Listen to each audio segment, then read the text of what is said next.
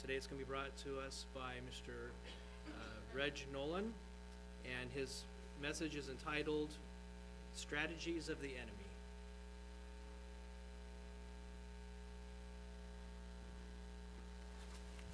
Our enemy did everything he can, I think, to try to prevent me from giving this message too. All right. Um, in case you missed it last week, Matthew had woven a theme through the praise and worship service dealing with the Christian journey, much of which involves fighting battles against Satan and our own human nature. And yes, we are at war, whether we choose to fight or not. We cannot be conscientious objectors in this battle. We are warriors or we are casualties, one of the two. One of our tasks as Christian warriors is to be a watchman in the darkness.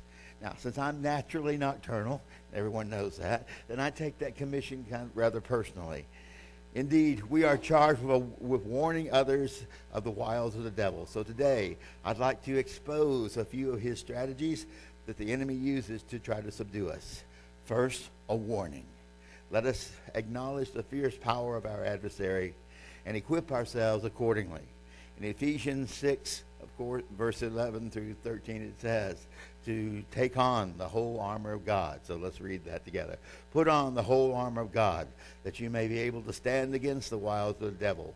For we wrestle not against flesh and blood, but against principalities, against powers, against the rulers of the darkness of this world, against spiritual wickedness in high places.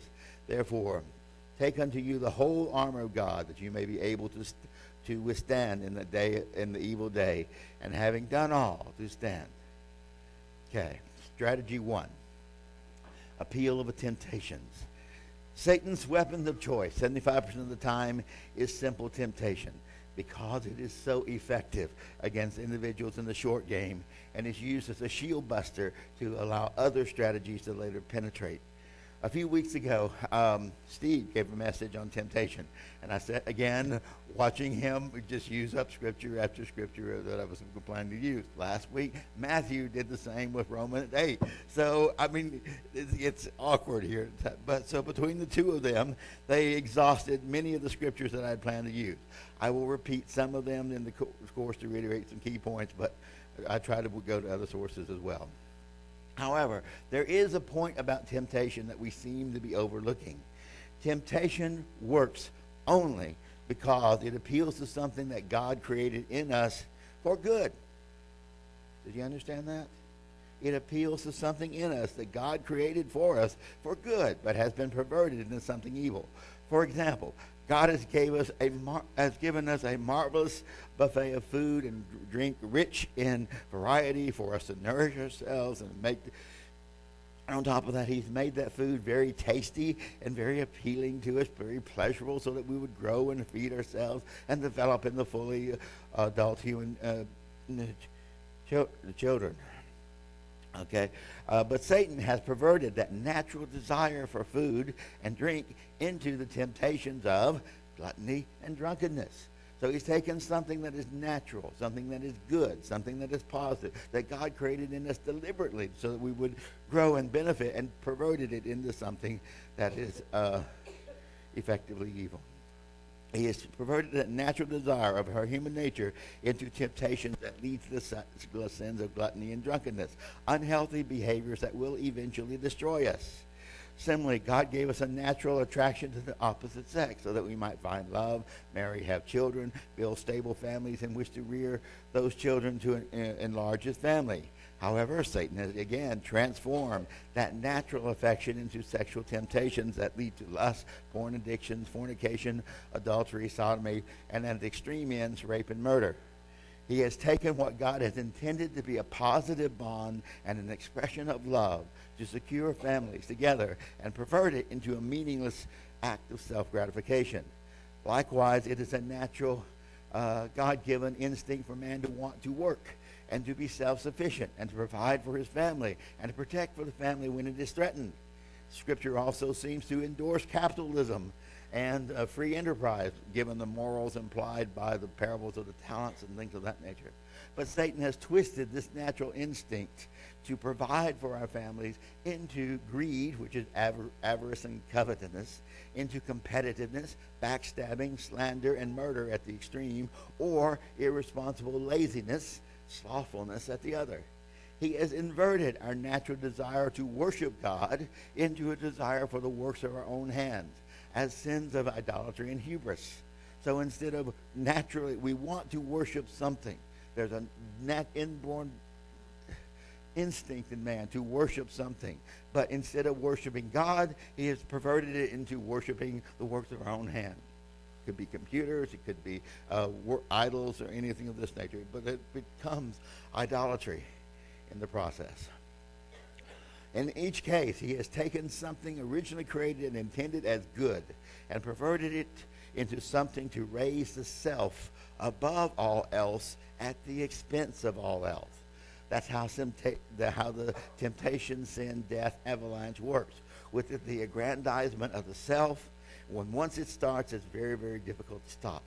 We are weak in areas of temptation because we have a natural God given affinity for those things in which we are uh, deficient. And Satan has exploited that design component to bring about our destruction. We're also able, we are to resist temptation and sin. Sorry, we were to resist temptation and sin not just because it pleases God for us to do so, but in order to avoid the snares that will lead to our own demise. God wants his children to survive. So he has given us instructions on what to do in order to avoid uh, and what on what to avoid in order that we might live life more abundantly. Turn to James 1, 12 to 15. Blessed is the man who endures temptation, because having been approved, he will receive the crown of life. We just sang about crowns of life, uh, which the Lord has promised to, to those who love him. Let no one being tempted say, I am tempted of God, for God is not tempted tempted by evils, and he tempts no one. But let each one but each one is tempted by his lust, being drawn away and seduced by them. Then, when lust has conceived, it brings forth sin. When sin is finally is fully formed, it brings forth death. So there is a sequence. There is, while the sins themselves may not be deadly, they lead to death in the process. For when lust is conceived, it brings forth sin, and sin, when fully formed, brings forth death. Psalm 39 4 points out how frail we are. Jehovah, make me to know my end and the mastery of my days for what it is. Know how frail I am. We are a frail frame of dust. We are little more than grains of sand in this great universe. Actually, we would be minuscule by, by, by scale. Uh, Matthew uh, 26, 41. Watch and pray that you enter not into temptation. The spirit is willing, but the flesh is weak. And we can all testify to how weak the flesh really is. All right, uh, Romans 8. This is the one that Matthew took from me last week, but we'll go ahead and do it anyway. Uh, Romans 8, 3 through 9.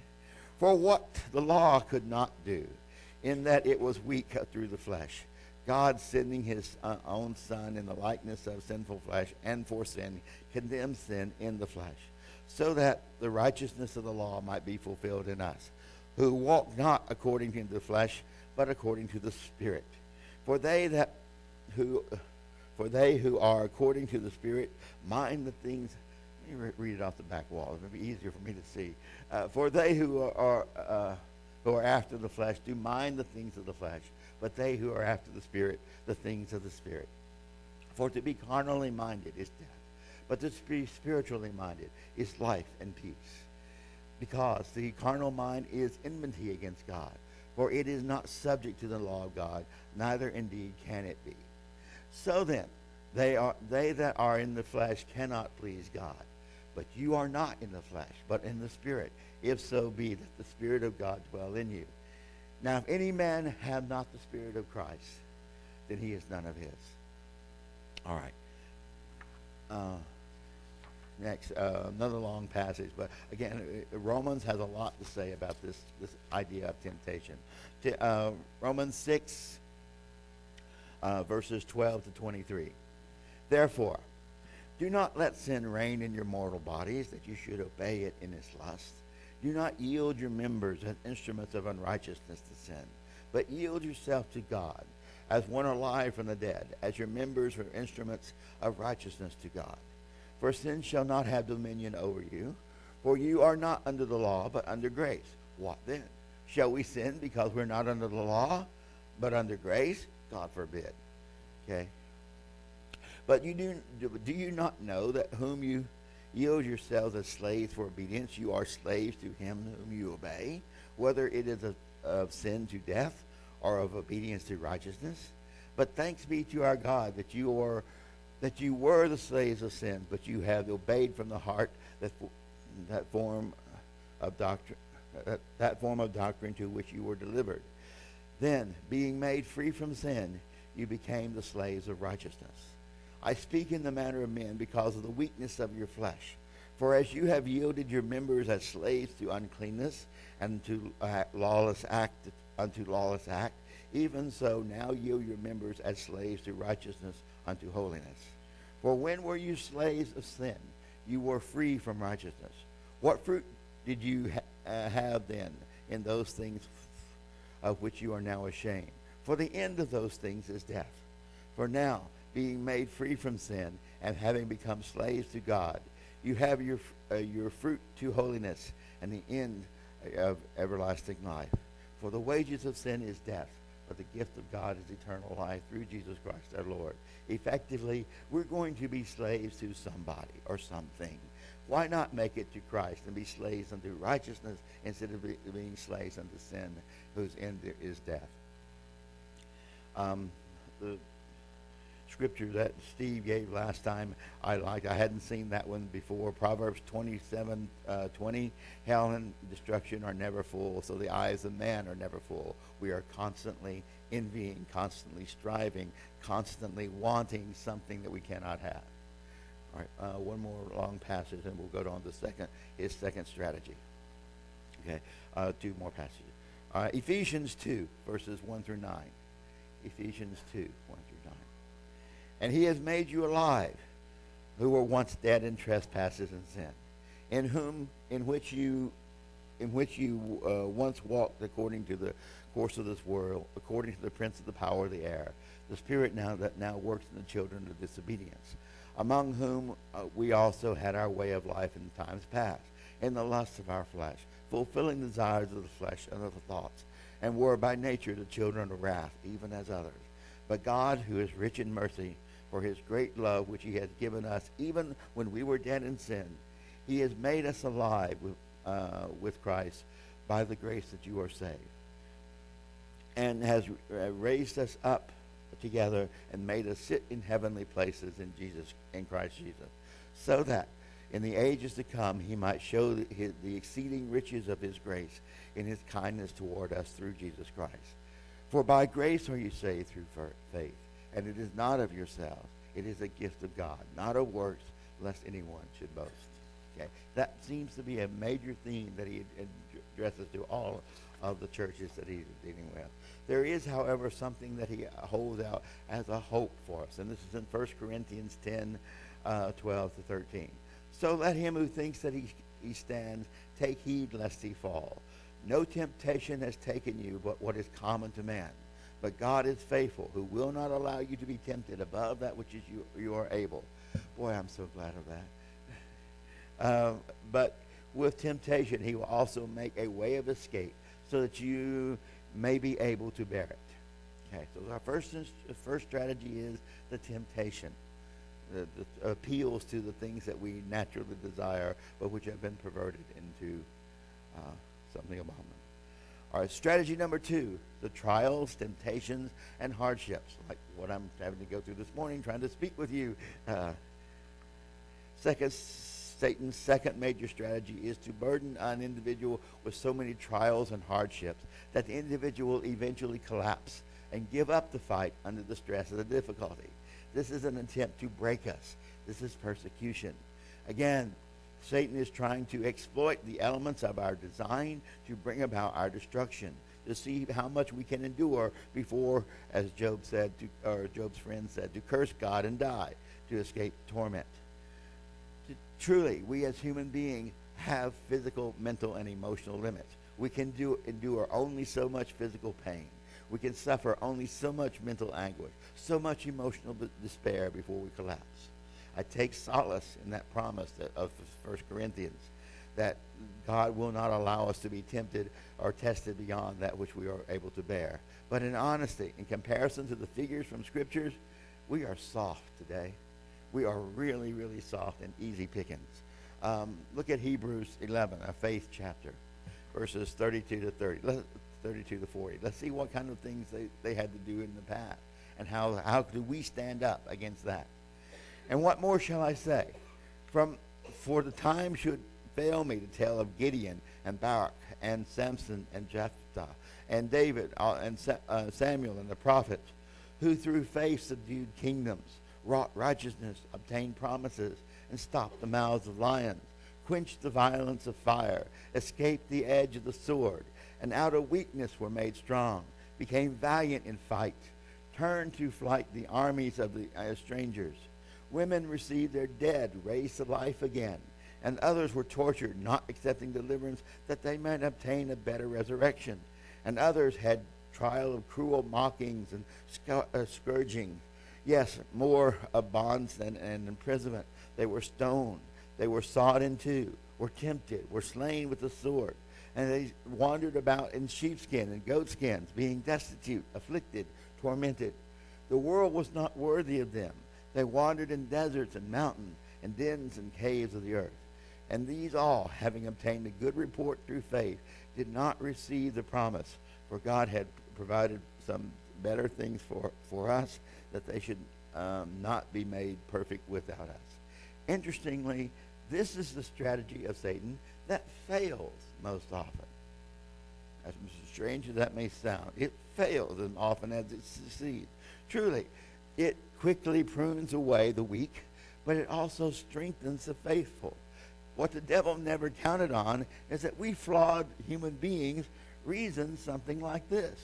If I'm in having to endure the trial, then God must think that I can take it. If he thinks that I can take it, then he must have faith in me. Therefore, I must be stronger than I am. Do you see the cycle that's going on here? So that the, stri- the trial in itself strengthens the faith instead of breaking it in the process. If the trial passes, then we see its passing as a validation of our faith. If it intensifies, then we see it as an affirmation that God has even more faith in us than we had anticipated. okay? Either way, the devil doesn't win this one because the attack comes from without instead of from within.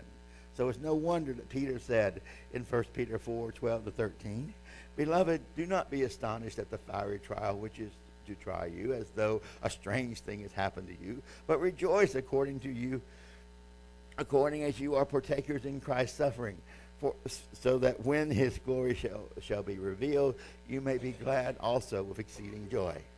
Earlier, uh, Peter earlier Peter reminded us in, verse, in chapter 1, verses 3 to 9 Blessed be the God and Father of our Lord Jesus Christ, who according to his mercy has rendered, uh, regenerated us again to a living hope through the resurrection of Jesus Christ from the dead, to an inheritance incorruptible and undefiled, unfading, reserved for you in heaven by the power of God, having been kept through faith unto salvation, uh, ready to be revealed in the last time, in which you greatly re- uh, rejoice, yet a little while if need be, grieving in manifold temptations, so that the trial of your faith, being more precious than that of gold that perishes, but being proven through fire, might be found to uh, praise and to honor and to glory at the resurrection, uh, revelation of Jesus Christ, whom having not seen you love,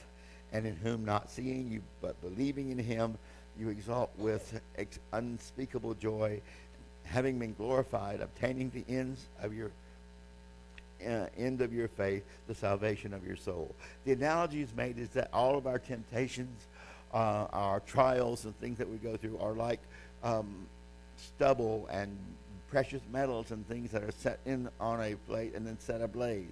And whatever remains becomes then the, the reward of the individual. So the trials that we go through are designed to purify and to cleanse us, to burn off the, the gross uh, and, and to, um, to make us better as, overall.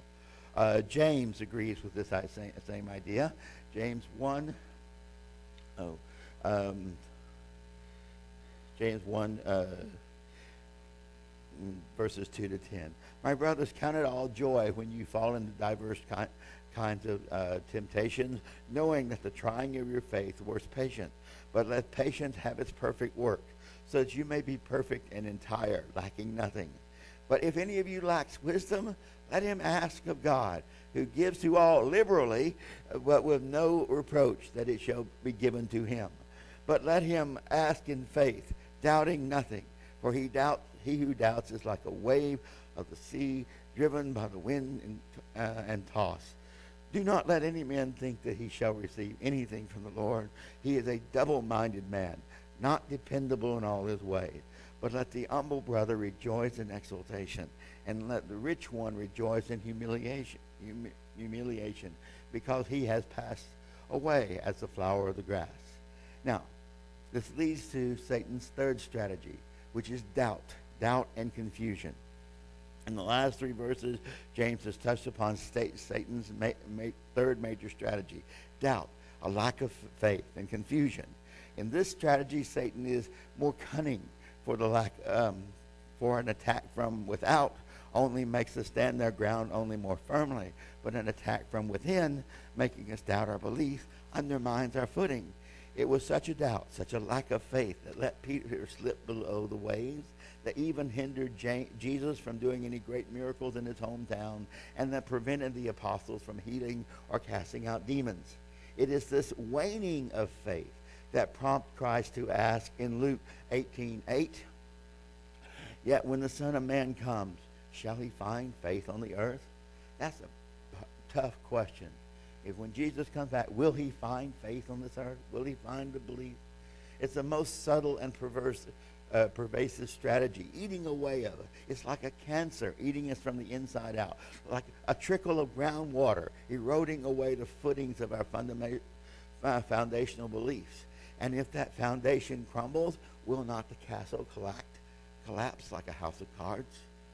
Today, we are inundated with attacks on every front and uh, upon our faith. We live in an age prospering from the benefits of scientific advancement, affirming many, but not all, of the scientific theories that they at every turn. How do we reconcile apparent contradictions between what Scripture says and the evidence presented by archaeologists, geologists, and physicists? Do we doubt, even for a moment, the veracity of our beliefs?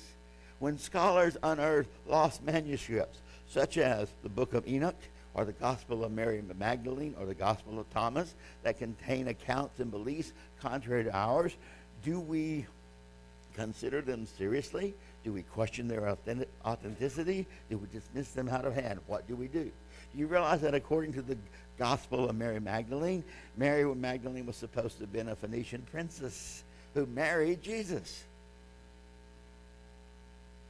That's tantamount to blasphemy, isn't it? But that's what this particular gospel says. And, the gospel, uh, the, the book of Enoch, uh, proclaims ancient alien astronauts coming down to seed uh, the, the planet with, um, uh, uh, with human beings and to manipulate the DNA of the people here. A lot of it is suspect, their interpretation, but it is really strange. It's no wonder that these books were not included in the authorized canon because um, their, their, their authenticity is suspect. But nevertheless, these books are out there, and what happens when they are presented to people as competing evidence? Do we not? It, uh, does it not bring up some doubt? And it's the doubt that is the, the idea behind all that. Uh, it is that methodology of doubt as one of the most powerful of our enemy strategy. A little over two years ago, I presented a message, a two-part message, as a matter of fact, on the methodology of doubt. And obviously, I, since it was a two-part message then, I can't include it here now. Uh, I will refer you to that if you want to look at it for a more, more detailed dis- discourse. Um, it's called the methodology of doubt. If you want to uh, uh, hear about more, I, I cannot understate the in the. Oh, sorry, I'm short of breath today. I cannot understate uh, that doubt is a most insidious strategy. The wiles of the devil are strong, but we do have a defense against it. Our first defense is our God given rational mind, provided that we haven't polluted it with fables and superstitions. Uh, and that allows us to see through many of these um, assaults. Second, we have the Holy Spirit working through our conscience to guide us away from such doubt, provided that we haven't shut out that still small voice with a din of confusion. And third, we have the Holy Scriptures, this, as our shield against such attacks. But interestingly enough, it takes an act of faith to use the Scriptures to, to be a defense against the attack on the act of faith. It's interesting. It's, it's a circular argument here. Uh, more importantly, we have an ever faithful, loving, and covenant keeping, very important, these covenant keeping, lawful, law abiding God, who, like a father ha- with outstretched arms, is ready and willing to take back his prodigal children when they have strayed, if they would but turn away and repent from their wicked ways. But again, it takes an act of faith to believe this attack against the act of faith. All right. Strategy for. I'm running out of time. Okay, let me just mention. I'm going to to go through here and uh, highlight some of the different strategies without giving all the scripture references behind them. The fourth strategy is denial and contradiction. Even in the face of overwhelming evidence, he just denies it. And of course, we know that uh, Satan is the father of lies. Um, John 8 uh, 44 tells us he is the father of lies, and, and you are the, uh, he condemns the people for being the children of the father, of the devil, who is the father of lies. Um, he is so powerful. And Revelation 12:9 says he deceives the whole world. Uh, it's a favorite saw, old politician that said, if you repeat a lie long enough, often enough, and convincingly enough, eventually it becomes the truth. That's the po- po- uh, politician's creed. That's exactly what governments do. That's what Catholicism has done, what evolutionary theorists have done, and what Satan has done. So that today it's difficult to distinguish truth from lies, uh, even for the very elect, or even the care to do so. We've just gone through the season of winter festivals. Um, and it is a testimony to how steeped in lies and confusion this world is. And no one seems to care that it's a lie. That's the bad thing. No one seems to care. They dismiss the inconsistencies with a wave of the illusionist's hand and go, oh, it's magic. As if magic were an excuse or, or, or justification for deception. It's hard for me to condemn them, though, for they are deceived by the great deceiver himself, and is made manifest by the, the, the, the media of our age virtual reality, special effects, movies about vampires, witches, and wizards, and fantasy worlds. They're all depicted with greater detail than some of their lives have. So, how, how can we really condemn them? It is no wonder they escape into these worlds instead of living uh, in this one and being diligent enough to dig for the truth. We can no longer believe the truth. They, they, some of them no longer believe in truth at all. They believe in perception only. They think all truth is relative, which is itself a contradictory statement, but it's another. They think all truth is relative. We live in a world of confusion. And we know, of course, that God is not the author of confusion. Okay, if you want more on lies and deception, I did another message, another two-parter on the greatest lie ever told. You might want to look at that one as well. Um, fifth strategy. I'm trying to hurry on these. Fifth strategy is Uh, often runs concurrently with the fourth is to counterfeit or to substitute an imitation for the real. I love Matthew's word for this. Pre-corruption, he calls it. Pre-corruption.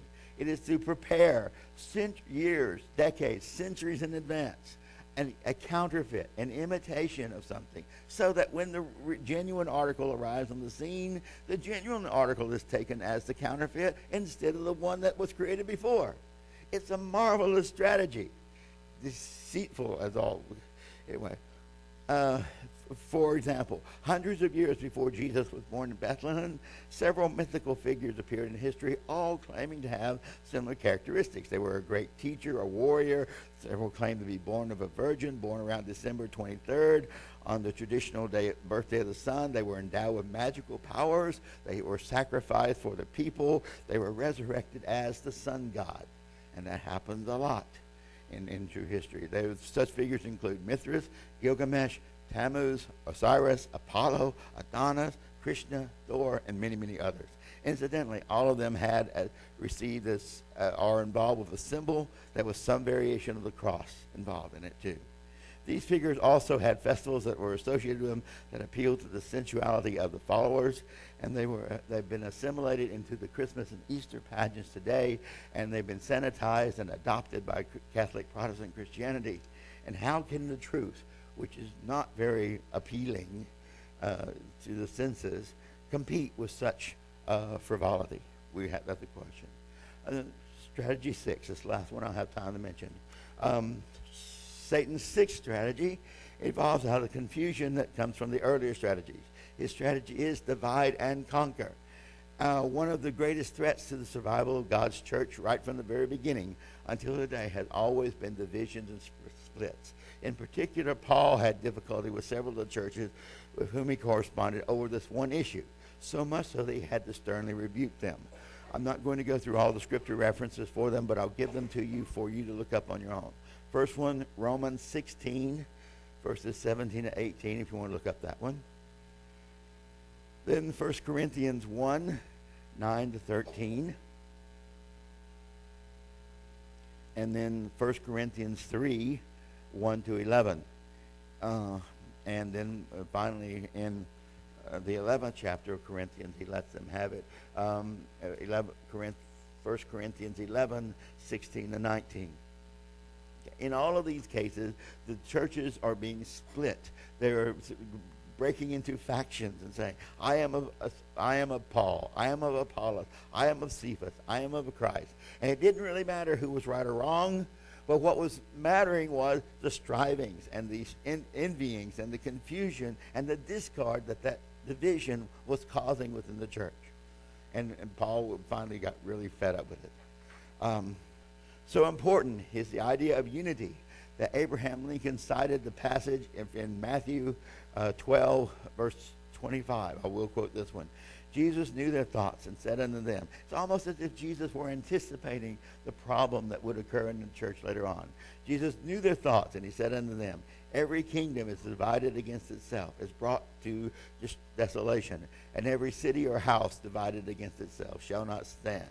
This was so important that Abraham Lincoln cited this passage in his speech before the Illinois State Republican Convention in June of 1858 as a bold moral stand against uh, slavery.